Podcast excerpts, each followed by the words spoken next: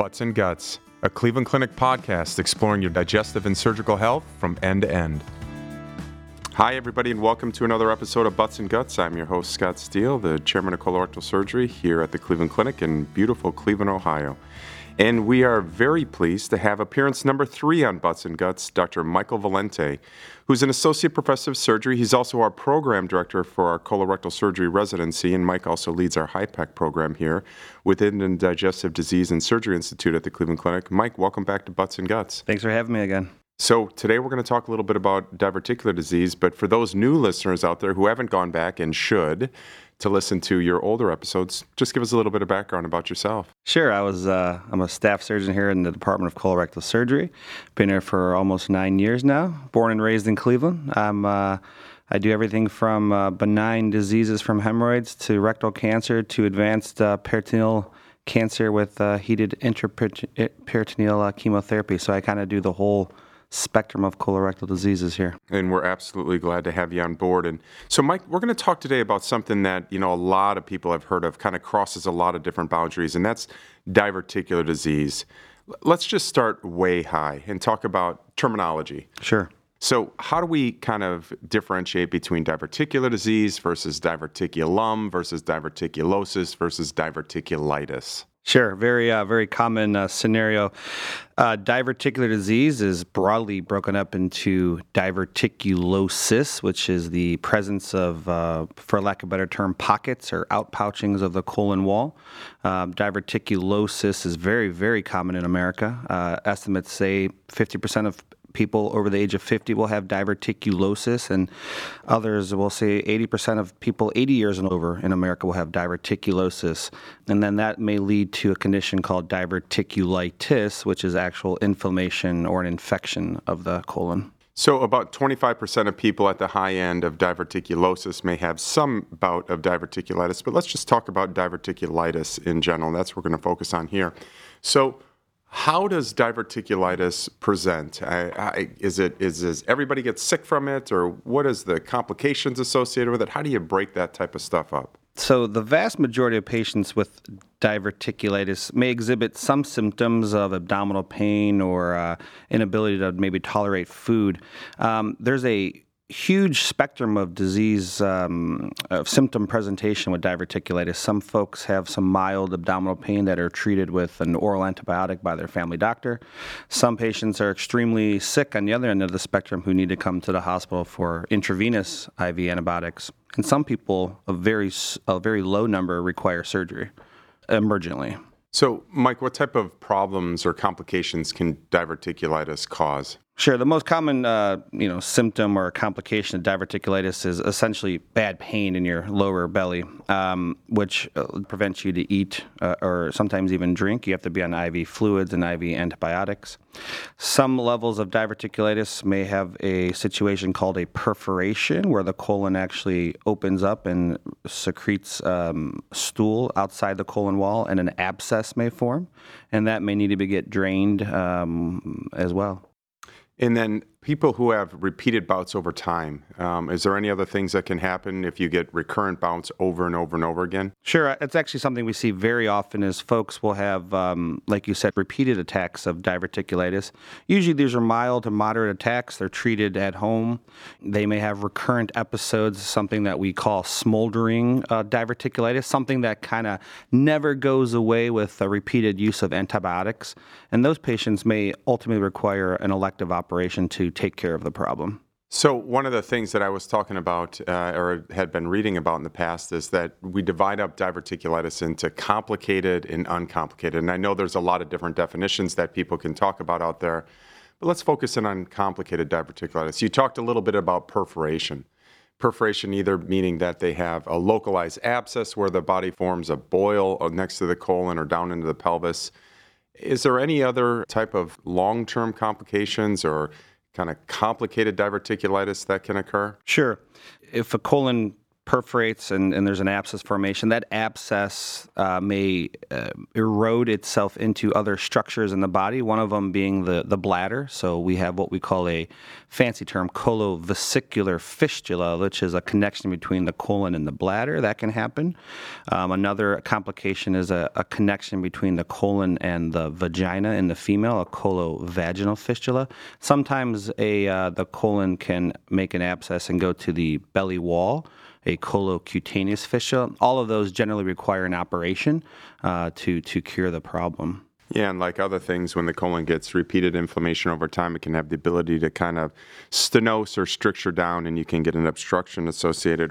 Mike, one of, one of the things that comes up a lot is the fact that patients will ask me, they'll say, Hey, every time I get some left lower quadrant abdominal pain, uh, I have that bout of diverticulitis right there. Mike, is that the case that this is always diverticulitis, or what other things could this be? It's a good question. Not, not always. I think we may have a tendency to over treat diverticulitis. Uh, potentially, it could be something else going on you know, the best treatment I, I, would say is make sure you go to your family doctor, and if uh, you know, make sure you've had an up to date colonoscopy as well.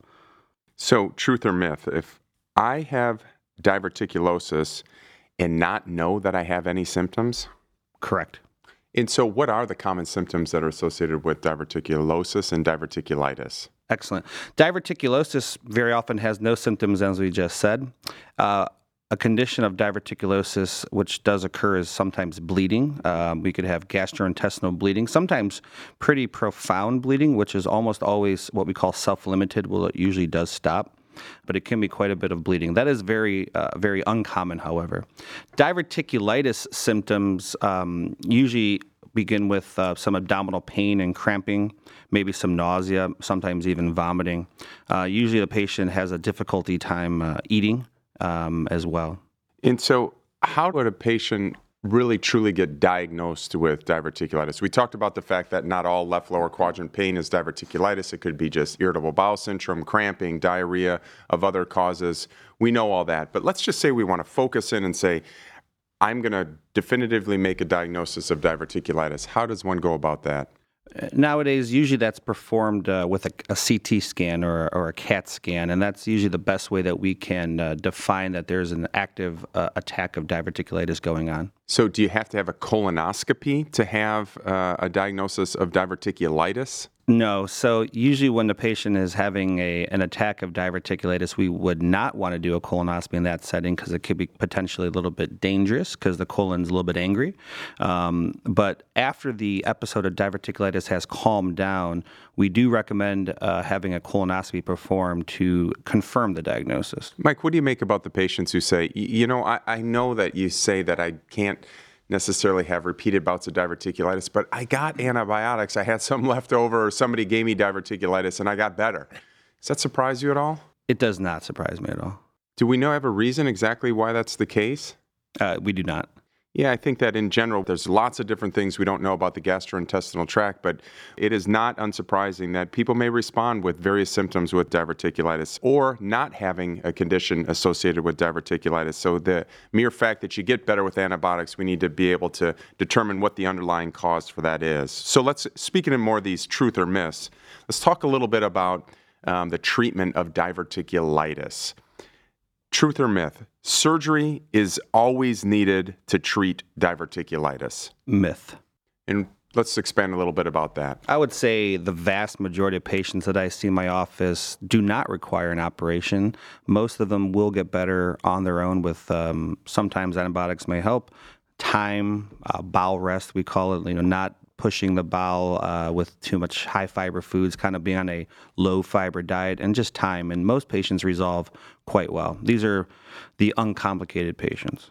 I tell patients a lot of times the fact that we think about exercise, and if you we know that exercise is good for our bodies, and if you want to build up your muscles, you may want to exercise. But when the colon is that that exercise for the colon is fiber, but it just like if you have a pulled muscle, you may want to hold back on exercise when you have a bout of diverticulitis. Maybe go on low fiber and not high fiber foods. So, who does need surgery for diverticulitis? Great question, and, and this is probably one of the most complicated office visits I have because there's such a wide spectrum of presentations. As we talked about earlier, the complicated patients are more prone to having a surgery. Um, but not every patient who has an abscess would require an operation. But those folks with, you know, repeated attacks, we talked about that smoldering diverticulitis where it never really goes away. Those are a good candidate for an operation. People with those uh, fistulas or complications that we talked about uh, will need an operation almost uniformly. And then there's a small percentage of folks who come into the hospital very sick uh, with a bad perforation or hole in their colon, those folks usually require an immediate or urgent operation. But those are the uh, minority of patients that present. So let's just talk about the elective setting, not the people who are really sick and urgent. What is the actual operation? What do you do in the operating room, and what can people expect? Sure. Nowadays, very often we'll be performing these operations in the laparoscopic approach with the camera and the small incisions. And generally speaking, two to three hour operation. The uh, sigmoid colon is the most common location of diverticulitis in the left lower part of the belly, the sigmoid colon. We remove that section uh, with the camera and, and, the laparoscopic instruments. We reconnect the colon uh, back together through various uh, approaches.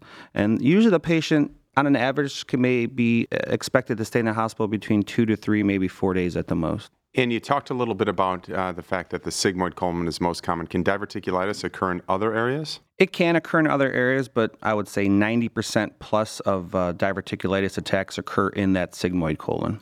Patients ask me a lot, I have a problem with my colon do I need to have a bag? Do I have to wear a stoma, an ostomy, any one of these different terms? Excellent question, and, and always on the uh, the thoughts of all the patients.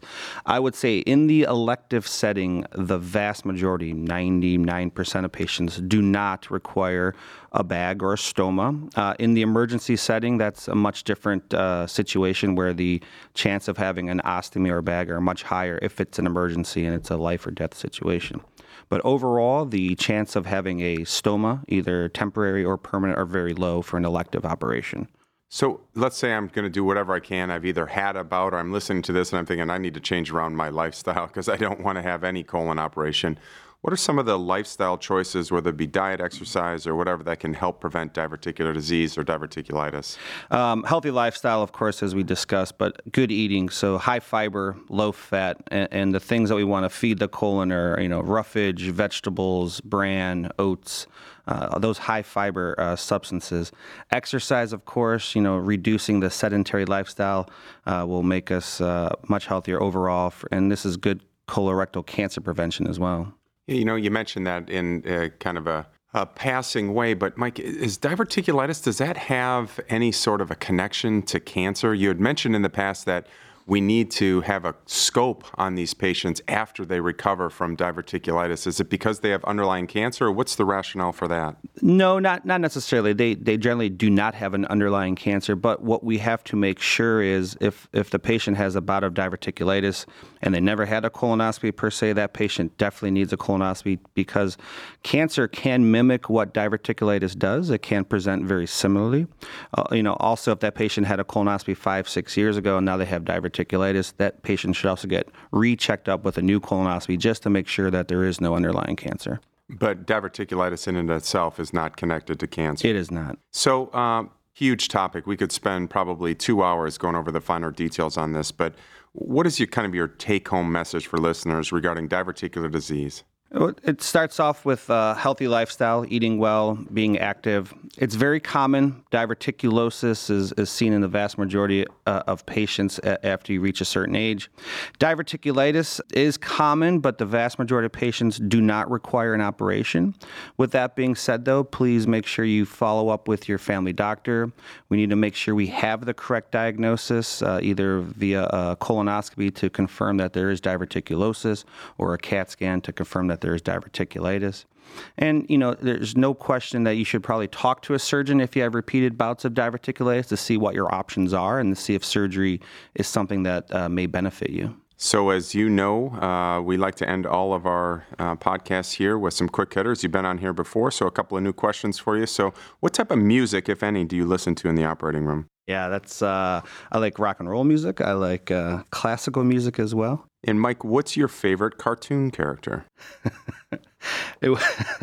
Good question. Um, well, we've been watching a lot of uh, old school Transformers with my seven year old right now. So probably Transformers from 1984, 85.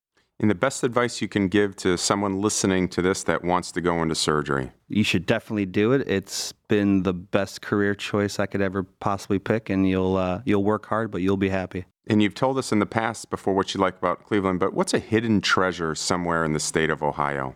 It's a good question. There is a place in southern Ohio called the Great Serpent Mound, which is a Indian uh, burial ground of the Hopewell and Adena tribes of southern Ohio, which not many people really know about, but it's really interesting archaeology. That's fantastic that you could come up with that off the top of your head. So, for more information on diverticular disease, please visit Cleveland Clinic's Health Library at clevelandclinic.org/health.